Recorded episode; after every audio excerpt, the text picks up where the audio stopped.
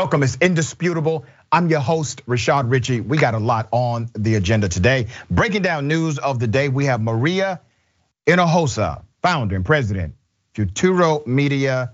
This is going to be quite interesting because I love everything this sister says. Also, debate segment. Guess what? He canceled. So we're gonna have a dynamic replay.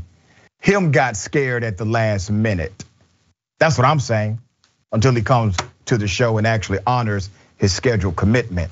Okay, top story of the day. There's a there's a Georgia sheriff, elected sheriff, who was at a sheriff's convention, who decided to sexually harass, fondle the breast of a judge in the Atlanta area in front of other cops. He doesn't get arrested. He doesn't get charged with a crime until weeks later because the judge would not drop it.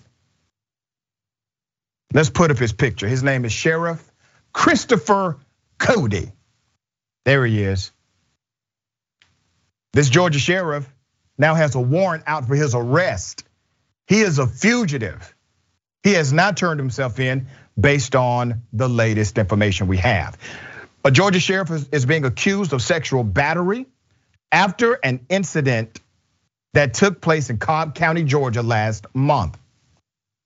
A warrant has been issued as of last Friday for the Bleckley County Sheriff Christopher Coody for an incident that happened on January 18th. All right? Now, he was in another county. So he's the sheriff of a South Georgia county called Bleckley. He was up toward North Georgia in a county called Cobb for a sheriff's convention. So literally, there are cops everywhere during this moment. None of them arrested the sheriff. The Cobb County Police Department said investigators were notified about the incident, which happened at the Renaissance Atlanta Waverly, located at 2450 Galleria Parkway the day after. According to the warrant, Sheriff Coody placed his hand on the breast of the victim without her consent. Investigators said the warrant was taken out after speaking to several witnesses. Now, this is a black woman. White sheriff goes to another county for a cop conference. He sees a judge. He may know her, may not, I don't know. But he grabs her breast according to the witnesses. Okay?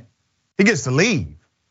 And the truth is, Cobb County, after they slow poked the investigation, they then secretly put out a warrant. Nobody knew this guy had a warrant out for his arrest. Do you think he turned himself in? No, he is still a fugitive from justice. So from this day forward, I don't want anybody to tell me I'm anti-police. I'm on I'm only anti-bad cop because right now we're going to help the police find the sheriff that is a fugitive from justice.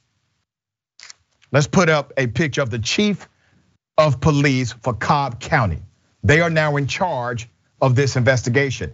That is the interim chief, Scott Hamilton. We're gonna help out Chief Hamilton. Cobb County Jail online records do not show an arrest report for Sheriff Coody, so we assume he has not been apprehended.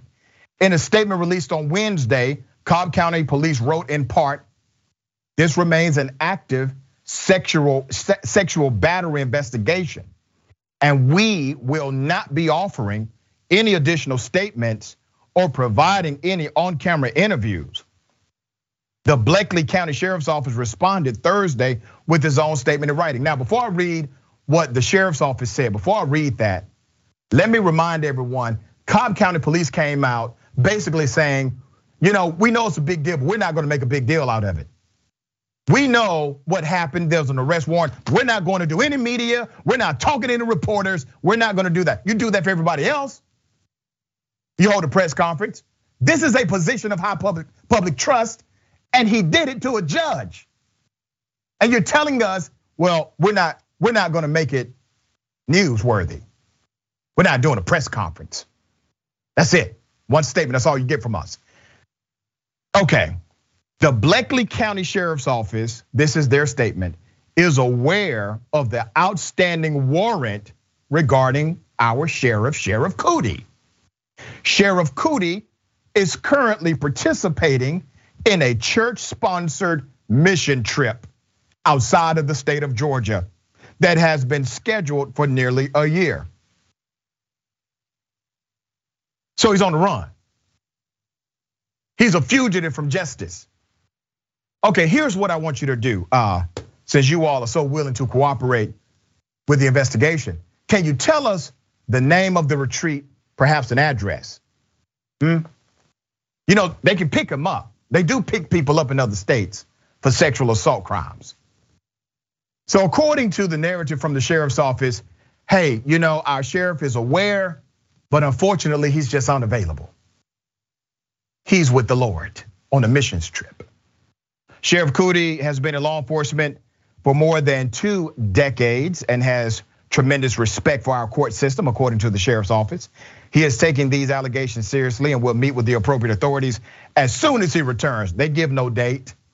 They provide no context for that. Just, you know, when he comes back, he'll deal with this. I guarantee you right now, you know what Black, what sheriff is doing? The sheriff of Bleckley, he's using all of his back channels trying to get them to drop this warrant. He's probably in the state of Georgia, by the way. Okay.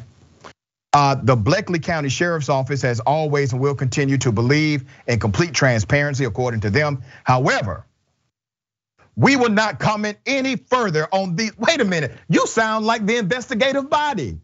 That's exactly what the agency of cops said, who's investigating your sheriff. Did you all get your stories together before releasing these separate releases from each of your department? We will not be commenting any further on these pending criminal charges to allow the investigation to continue without interference. Sheriff Coody will provide more information at a later date as he is able to do so. We appreciate your questions and your concerns and understand your request for information. Thank you for your support and patience. I, I do not support you and I have no patience for you. Lock his ass up. Okay? He fondled the breast of a black woman who's an Atlanta area judge and you all let him leave your county, shame on you. Let's put up a picture of the guy in charge of the Sheriff's Association. J. Terry Norris is the executive director for the Georgia Sheriff's Association. Jay released a statement. The statement says, and I quote, the members of the Georgia Sheriff's Association are aware of an incident of reported misdemeanor sexual battery that has resulted in a warrant being issued in Cobb County for the arrest of Sheriff Christopher Coody of Bleckley County. The reported incident occurred after hours during the time of a scheduled annual training event not planned or sponsored by the Georgia Sheriff's Association. The association has no firsthand knowledge of the facts surrounding the reported incident and directs all incident related questions to the investigative uh, agency. All right? Nobody has said anything about the victim here. Okay? Maria, what are your thoughts on this story? Thank you, Rashad, for having me. Um, that's exactly here. what I was thinking. I, I was, you know, thinking about the judge who had to go through something like this. The fact that she's a judge in Georgia, a black woman, yep. um, and and the sense of just feeling completely unprotected. It's like the hypocrisy and the duality and the horror of the United States all in one because she's a judge. Yep. She has power, and yet vis-a-vis the police, uh, it appears that she doesn't have that much power. So what makes me think is just like the backside of all of what happens in the police. Um, I'm watching a TV show. It's called Hightown. It has to do with Provincetown, very far away from Georgia. But it has to do, you get an inside look at how the police work and know each other and how they make deals and they believe, as in this case, frankly, that they are above the law and that they will be able to pull out, you know, well, you owe me this, so therefore you need to drop the charge. That's what's going on right now. You're exactly mm-hmm. right, Rashad. There's there's all kinds of negotiations about, well, wait, wait, we know this about you, and we know this, and if we reveal that, we're going to reveal this. So it's just uh, quite horrible, and I feel terrible for for the judge. Um, as a survivor myself, um, it's horrible, and to feel that it was it happen whenever it happens, it's horrible. Yeah. If it happens from a member of law enforcement, that's how we feel incredibly vulnerable and exposed, and it's wrong. So I I'm 100% behind what you're saying, which is, as citizens, we have to hold these people accountable. Got to hold them accountable. I am withholding the name of the judge because she is a victim of sexual assault. I do know the judge, and frankly, many of you know the judge as well. It will come out later during the process of justice here.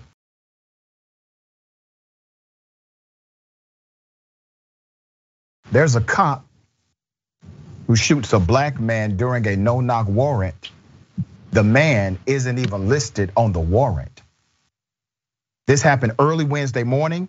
Minneapolis police entered an apartment, and in the seconds that followed, a black man asleep and shown holding a gun that he legally had a right to have, he was then shot and killed. Here's some of the video.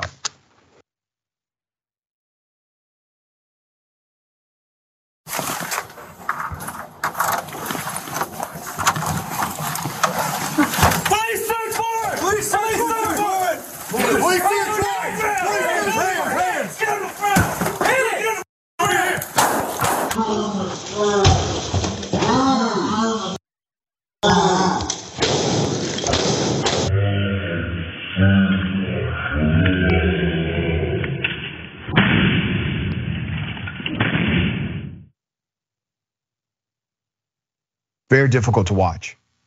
The cop is Mark Hanneman. He shot Amir Locke during a no knock warrant. The video was released at multiple speeds, one version in real time. You saw that, and then you saw the slowdown version. Now, according to the family's attorney, Amir was not listed on the warrant. Family attorneys in the city identified the man who was shot Wednesday as this young brother. Let's put up his picture, Amir Locke. Not only is he dead, but those that would have come because, uh, because of his lineage are dead.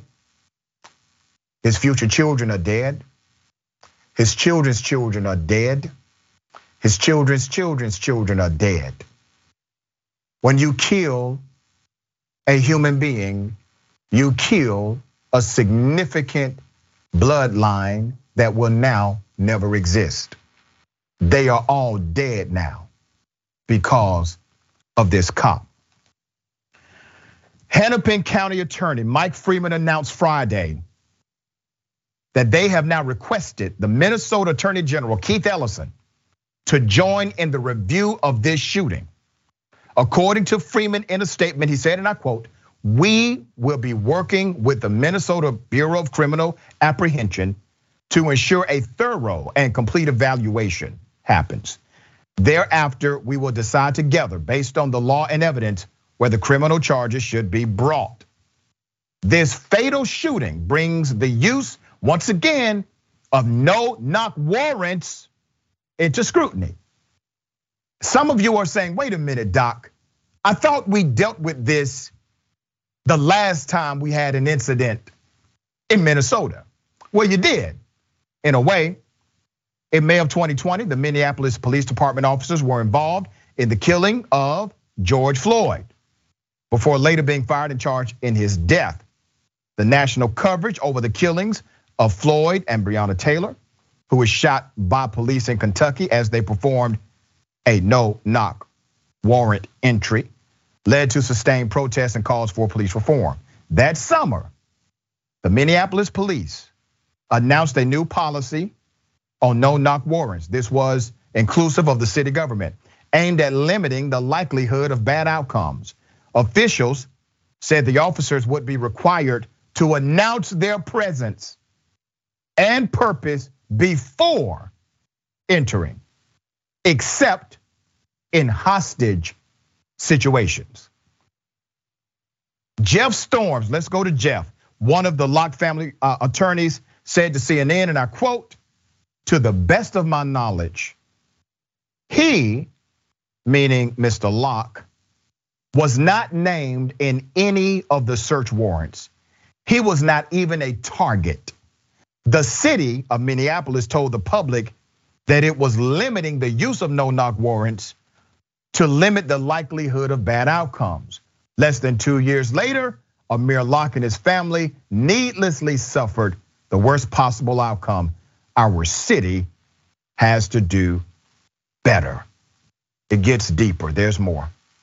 During a press conference late Thursday, interim police chief Amelia Huffman said, and I quote, at this point, it's unclear for how he, Locke, Mr. Locke, is connected to St. Paul's investigation.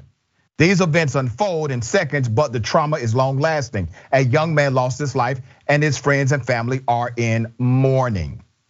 The initial release from authorities said, and I quote, officers encountered a male who was armed with a handgun pointed in the direction of officers. Officer Mark Hanneman, as identified by the city of Minneapolis, then shot at and hit Locke.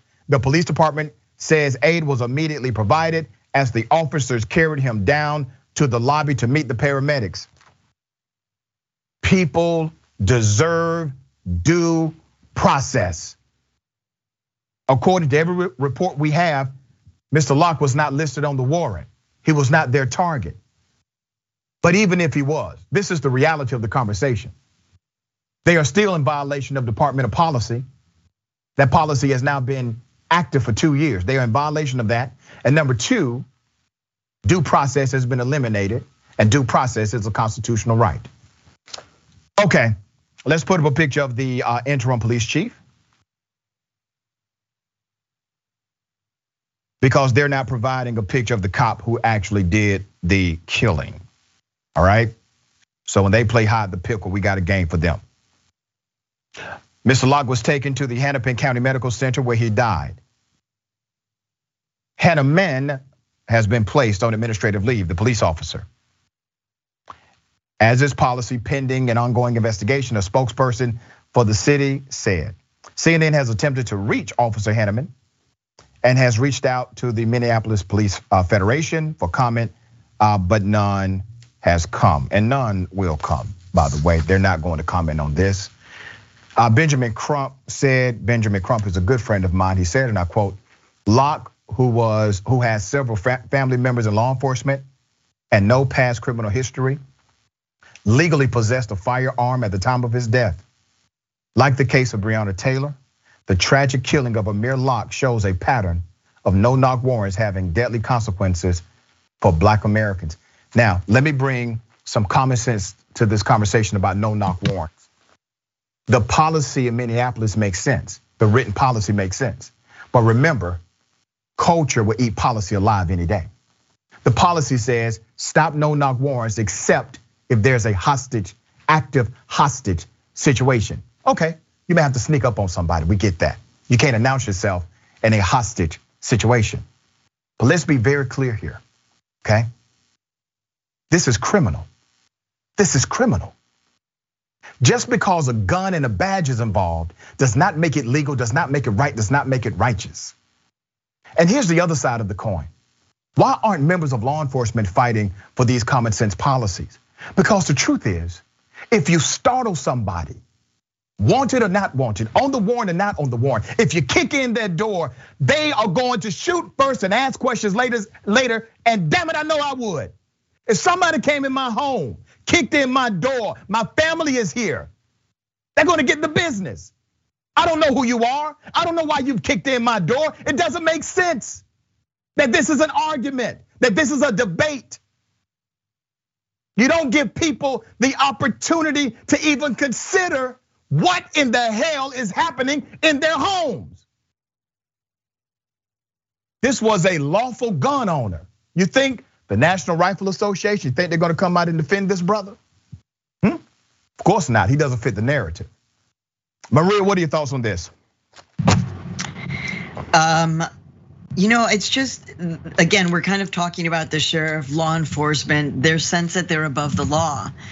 And you think about, as you're saying, and as you were saying, Rashad, I was like, right now I'm in my home. It's a tiny little home. We happen to be in the country right now, outside of New York City.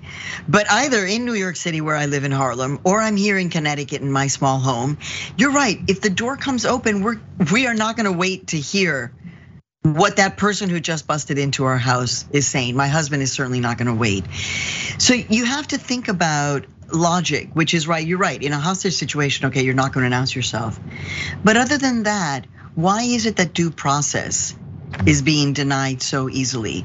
And I remind you, just to make a connection that I think is always super important.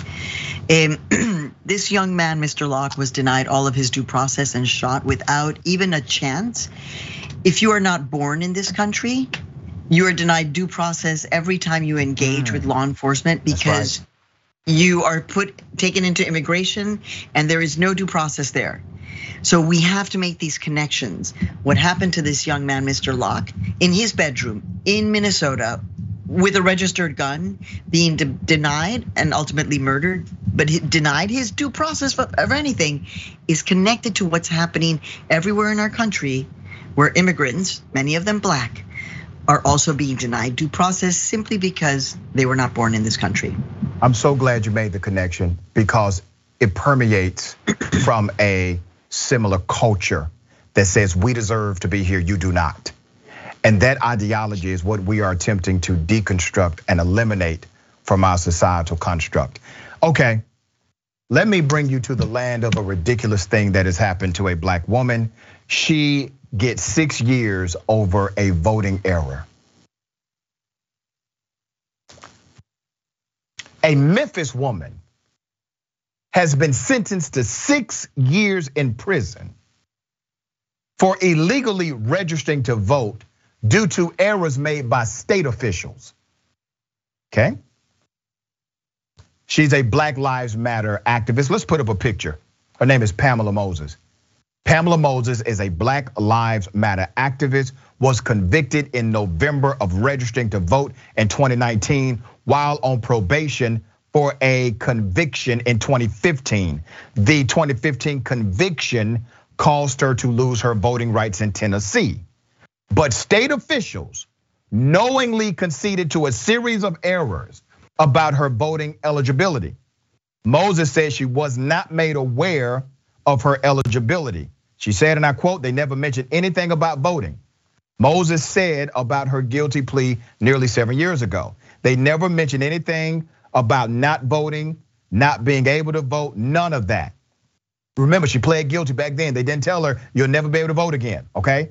Election officials should have removed her from, from the voting rolls. That's one of the statutory requirements. But the court never sent the official documents and Moses was never made aware that anything was wrong until she decided to run for mayor. She decided to run for mayor. Keep in mind what's happening here. You have a Black Lives Matter activist. She has had some unfortunate run ins with law enforcement. She has redeemed herself. She has now become part of the change machine in her local community, and she decides to run for mayor. No one told her she can't do this. No one told her she's unable to vote, ineligible to register because of clerical errors by the court and then by the state. So she engages in good faith to run for political office.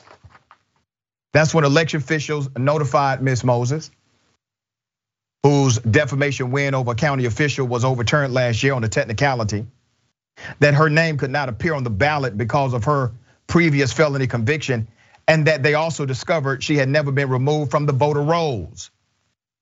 She went to court and asked the judge to clarify whether she was still on probation. And the court confirmed that she was, but Moses did not believe the judge had correctly calculated the time for her sentence. Moses went to the local probation office to get the matter sorted out. And an officer signed a certificate stating that her probation in fact was ended. And she then submitted that certification to the local election officials. This is a responsible person going through the process of correcting, providing remedy to the mistake that she believes has, has happened. However, guess what happened? After they signed the certificate, the next day, an official at the corrections department notified election officials that a probation officer made an error on the certificate and said Moses was still serving on active felony probation and was ineligible to vote. Let's put up a picture of the local prosecutor. Her name is Amy.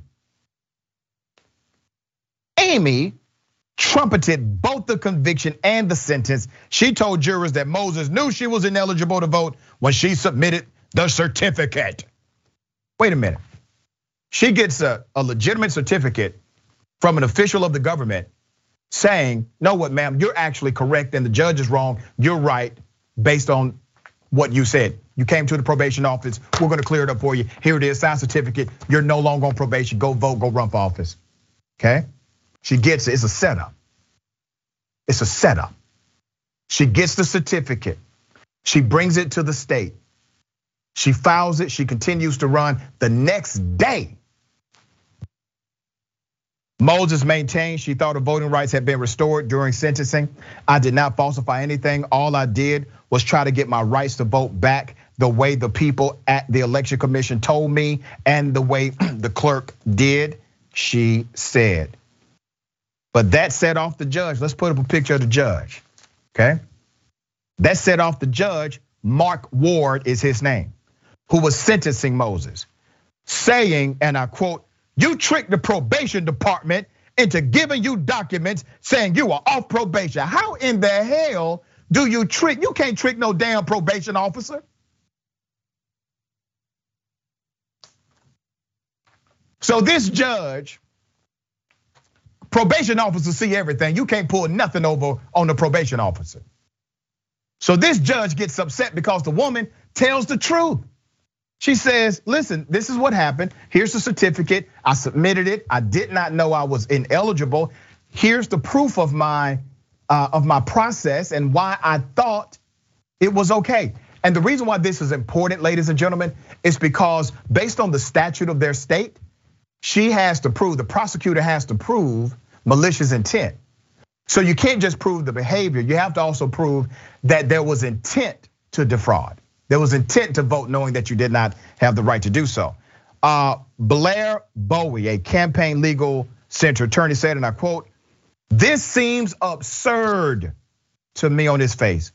The instructions on the certificate of restoration form are very clear to the probation officer or the clerk. They say you will check these records and you will sign off on this based on what the records say. They're saying that she tricked the probation officer into filling this out, this form for her. That creates a really scary prospect for people who think they're being wrongly told they're not eligible. She got six years. Six years. Maria, what are your thoughts on this one? You know, I kind of come down to the basics, which is that the state has spent so much time and money and effort to deny a black woman mm. a chance to vote or a chance to participate in democracy. Even though she was participating in democracy as a protester, as part of the Black Lives Matter movement, but that in essence, what they have done is to deny democracy. And so when we're thinking about ways in which the vote, access to the vote is being curtailed, in which um, at every point, right, which is the essence of why we are losing our democracy as we speak. And then you think about the fact that they are so targeted. Um, it, while you were talking, Rashad, I have to say, I, I felt like I was watching a, a Hollywood movie. Mm. You know, just like this crazy kind of narrative that only it's just completely crazy that something like this would happen. And actually, somebody should make a movie about this because it's ridiculous. And we have to, again, go back to the larger issue, which is the narrative about fraud occurring in our voting system is false. They have to have a scapegoat. They have to be able to show, and that's where this case comes in. This is the scapegoat. Even though they went through so many efforts to basically catch her, as you said, they set her up. Yeah. And you know, there's just no way to, you know, the whole thing about well, we've got to. There's so much fraud in the system, and everybody's like, there's no fraud. This is the only way that they can hold up a case and say, you see, this is mm-hmm. why. So I, I'm assuming that there will be an appeal, and I hope that she does not serve not one day. Yeah, well, we got her this back. This is a horror. We got her back, and let me tell you just one more irony of this whole story. If it's true that the probation office signed an official affidavit and it was incorrect, that means that they committed a crime. But the judge says, no, no, no, they were tricked because there's a good faith element that will create an immunity for the crime. So if you did it in good faith, if you filled out a false affidavit in good faith, you can avoid prosecution. She filled out a registration, which is an affidavit in good faith based on the damn certificate that she got from the probation office. Anyway, we got more on the other side. It's indisputable, stick and stay.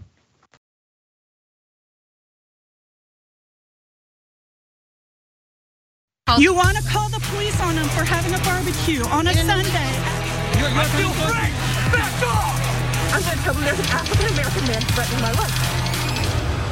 Hey! Hey, go! Girl, you can get your money back. You better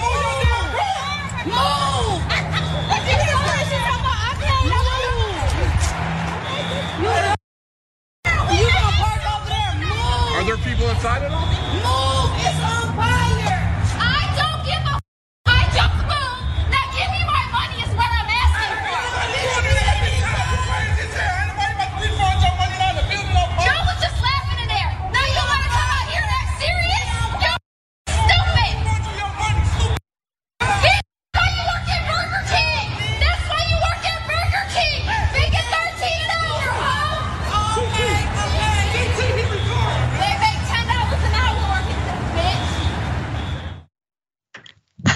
I would have gave her the keys and the code.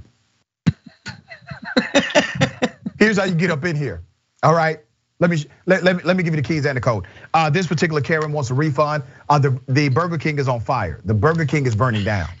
Okay, all of the employees are out of the facility because it is burning to the ground. She pulls up because she's demanding a refund. Let this be a lesson of what not to do when a building is on fire. One woman was visiting a Burger King drive through when the building started burning. Fire alarms blaring, okay? The Burger King employees evacuated. Why? Because they're smart. She's not. All of a sudden, the woman in red car pulls up to the Burger King restaurant window and demands a refund on her Burger King food. And then she insults everybody. Uh, she goes on to berate them, saying, This is why you only make $13 an hour. One employee shouts back, We only make 10. but still, you're not getting a refund. Uh, we bring this up often because there's this ugly classism in America where there are, and it really permeates in humanity, but it's really pronounced in America, where there are individuals who feel as if you can just talk down to people who are in service industries. And remember, what you make, how much money you have, uh, your your education, your position at a workplace, that doesn't define you. That doesn't make you decent. That doesn't make you a person of value, of moral character, of integrity. None of that does. But there's a status class in this country of individuals like this Karen who as soon as something doesn't go the way they want it to go, they don't care that the building's on fire. They're not concerned if somebody's burning up. They don't give a damn about what inconvenience is taking place for others in that moment. She wants her $5 back for her, what is it? What is it now uh, at Burger King? I don't know. I haven't been to Burger King so long. Maria, what are your thoughts? You mean you you don't miss that charbroiled? Charbroiled, that's what it is. No, I, I don't. I think that was uh, chemically induced. It, uh, in, anyway. so So I guess you know what's hard for me when I see these videos um, is it's a side of this country again yeah. that I'm just like I, you know, I and people think people in New York are crazy. No, in New York we would not be going into a burning building to get a refund on uh, Burger King.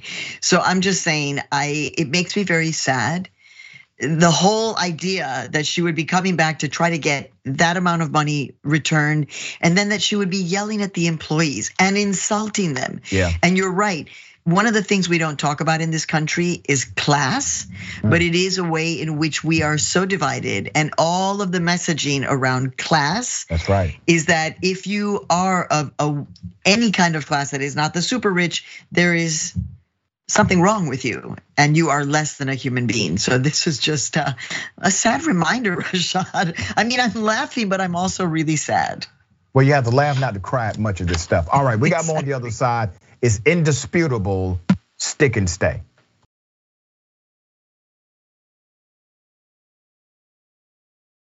Okay, um, you know, we knew this would end up happening at some point.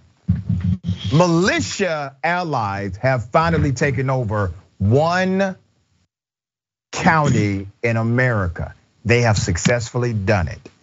Let me bring your attention to California. It's a place called Shasta. Okay? Nearly 53% of the county elected to recall, let's put his picture up, the supervisor, Leonard Moty, who, by the way, is known to be a sensible Republican a Republican former Redding police chief following almost two years of threats and conspiracy theories over the board's pandemic safety measures. So basically, this guy was saying to his other guys, hey, you know, nobody stole an election. There's no extreme conspiracy theory of people who live on another planet coming to take us over. None of this is real, QAnon. None of this is real, militia group. So he was that guy, all right? Sensible Republican. So they outed him. They ousted him. Uh, this feels very much to me like the Nazi party in the early 30s of Germany. That's what Mr. Moty, the sensible Republican, told the local television station. Where, you know, they came out with their brown shirts and they intimidated people, they bullied them into silence. I'm proud that I stood against uh, anarchists, extremists, and white supremacists wanting to take over our country. As a lifelong resident of the county, I'm very concerned with this change in leadership and its effect on our community. Damn, sounds like he's making good sense to me. But obviously, the conspiracy theorists, the QAnon people, the militia of his town thought otherwise. Moty, his family and supporters face threats from militia members and their allies, including militia member and mask opponent Carlos Zapata over public health measures and what some saw as insufficient support for gun rights. Okay, here's some of that video.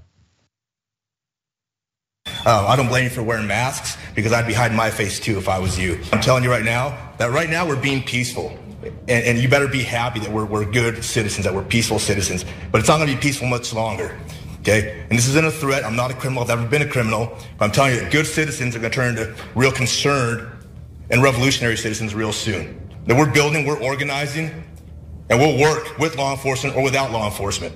But you won't stop us when time comes because our families are starving. Because this is a warning for what's coming. It's not going to be peaceful much longer. It's not going to be rah rah. It's not going to be speeches. It's not going to be gathered outside saying pledge of allegiance. It's not going to be waving flags. It's going to be real. When you've seen the things that I've seen, I went to war for this country. I've seen the ugliest, dirtiest part of humanity.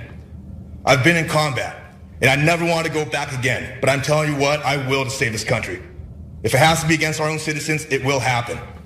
And there's a million people like me, and you won't stop us. that man, his side won. Everything he said, he means. I believe that. Law enforcement in this country, leaders, community members, we have to take seriously these individuals. They are dangerous. Moty's ouster, the guy who's the sensible one, tips the majority of the five member board to a movement aligned with the Cottonwood militia now. The militia now controls the local government. With his likely replacements as either construction superintendent Dale Ball or school board member Tim Garman, who are separated by only 33 votes, and each of them celebrated their victory with known militia members of that local community. No matter how this works out, the militia is now in charge of one American jurisdiction, of one local government. They got one now, okay? Locked and loaded. Okay, um, let's put up a picture of the billionaire that funded the recall. It attracted the interest of Connecticut film producer who donated $450,000 to the recall's political action committee nearly two years after donating $100,000 to the uh, campaign of the current supervisor, Patrick Jones, who celebrated Moty's ouster. Uh, the 60 year old spent years unsuccessfully battling the county in court uh, because of business deals, all right? So now they are in control. This is how it starts. Maria, thoughts? Um, so we've actually interviewed somebody by the name of Mike German, who mm. uh, was an FBI official, yep. um, who actually infiltrated white supremacist and militia organizations in the 90s when he was a, an FBI agent. And he was so horrified by what he saw. He came back to the heads of FBI and he was like, look, we need to put a lot of attention into the militia groups, into the white supremacist groups. This is this is a real problem for our country. And he basically got a lukewarm response from mm. the FBI. And when I was trying to understand why, he said, look, the FBI in its majority is still white men of privilege it's I think at that point when we interviewed him, it was 70% uh, white men at the FBI. So they look at members of the militia, for example, and they're like, oh, that's just Uncle Bob. That's just crazy Uncle John. And that's just crazy Uncle Tony. They just go and do some crazy stuff in the woods, and we don't have to worry about them. And what we're showing, the reality is, and what he said which is the scariest part for me, and then the part that as a journalist made my antennas go up, which he said, we are organizing, we are prepping, we are getting ready, we are studying, and this is exactly what I heard from uh, white supremacists in Reading, mm. uh, Pennsylvania in the mid 1990s they were like yeah we're not gonna we're gonna let our hair grow out so you think we can call us skinheads? We're gonna let our hair grow out. Wow. we're gonna get educated. We're gonna infiltrate and we're gonna start taking over. And we just saw that. You know, and I'm also reminded that a DOJ memo went out years ago that said the number one threat to domestic policing is the uh, emergence of white supremacists in their ranks. We didn't take that report seriously.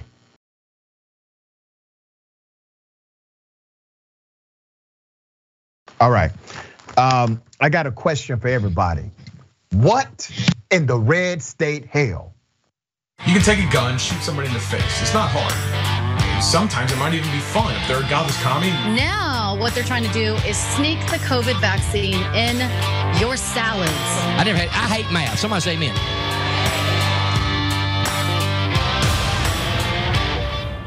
President Trump, without question, is the yeah. Uh, he's the blackest president that we have ever had in this nation yeah, yeah, he is. He is. Yeah, he is. I said okay. it. I said okay. it.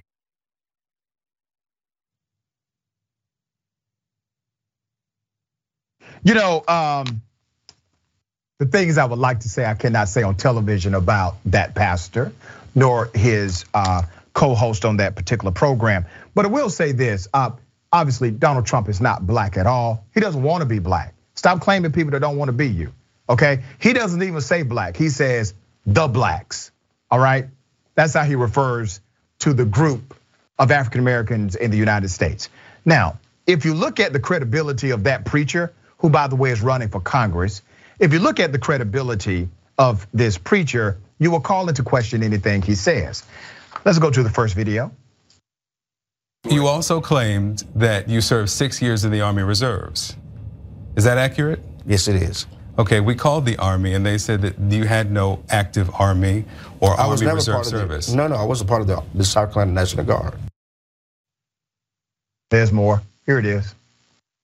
Again, the bio that's on your website claims that you you earned a, a Bachelor of Science degree. Did you make that claim? I asked you just a moment ago as we were just opening up this, and first of all, I said we were off the record. I didn't okay? agree to that. Yeah, but I did. I did. And, We're and still rolling. I'm still asking you questions on the record. Did you I'm off did you make that claim that you I'm graduated from North because Greenville I think University? this is not fair that you you this is not fair at all. This is not what I agreed to. I thought we were doing a profile, and all of a sudden you're here to I'm- try to destroy my I'm not character. I'm not coming here to destroy your character. This is a profile about your lying ass profile. Okay. Um, Pastor Mark Burns, who is a very close ally and friend of the Trump, whatever, um, became well known for his outspoken support of the 45th president, announced that he was running for the Republican nomination for the South Carolina's fourth congressional district, according to Christian Post reporter. Uh, let me tell you why I highlight this dude with all of his shenanigans. Number one, he still has influence and power with a lot of Christian evangelicals and some who are non-religion, non-religious, but still political. He's a charlatan. He's a bona fide charlatan. He created an entire persona, made money from it, got exposed, connected with the Trump campaign and the Trump surrogates, and now makes more money. How did that happen? Maria, thoughts? You know, I I, think about the fact that there is, um, you know, a lot of fascination uh, in terms of Latino and Latina voters that love Donald Trump, and how is that possible? And when people think that that or anyone can say something as ridiculous as Donald Trump loves Latinos or loves Black people, many Latinos are Black, and then you have to go to the reality, right? The reality is that Donald Trump began his presidential campaign by using hate speech against a particular people. In that case, my people, Mexican mm. people. And so he, if we, you know, in New York, I don't know, Rashad, but in New York, people in New York never took Donald Trump very seriously. One, because people were watching his bankruptcies. Yeah. And in New York, it's about your credibility and what you actually have. It's not about the, you know, just the mm-hmm. bells and whistles. So in New York, nobody took him seriously. And in New York, people always knew what kind of a person Donald Trump was somebody who hated black people and hated Mexicans, Latinos, Puerto Ricans. Why do we say that? Not we're making it up. Look at the record of his own words. That's right. And so it's just very, it's heartbreaking to see people who are living in an alternate universe and that, as you say, sadly, have a lot of influence. That's what's sad. Very sad. But my dear sister, you are not sad. You bring brightness, you bring light. I'm so thankful. I had a great, great time with you as we lectured the students of the University of Michigan. You're so insightful. I had a great time on your podcast, looking to be back. Tell people how they can follow you and check out all of your great work. Oh, well, let's see. If you want to see me having a lot of fun, including boxing, uh, because I box every morning in my park in Harlem, uh, you can follow me on Instagram, Maria underscore la underscore Hinojosa. Hinojosa is H I N O J O S A. And I'm on Twitter, Maria underscore Hinojosa. And my podcasts are Latino USA, In the Thick. Be sure you listen to Suave because we're nominated for an International Documentary Association Award. Nice. This weekend, we're hoping we win, fingers crossed. And I thank you so much, Rashad. It was so beautiful to be here with you. And I love our new collaborative friendship. So yes, love what you're doing. Here. And I love what you're doing as well. Uh, good luck to you with with this week, and there's more to come. You know it. All right, appreciate you, Maria.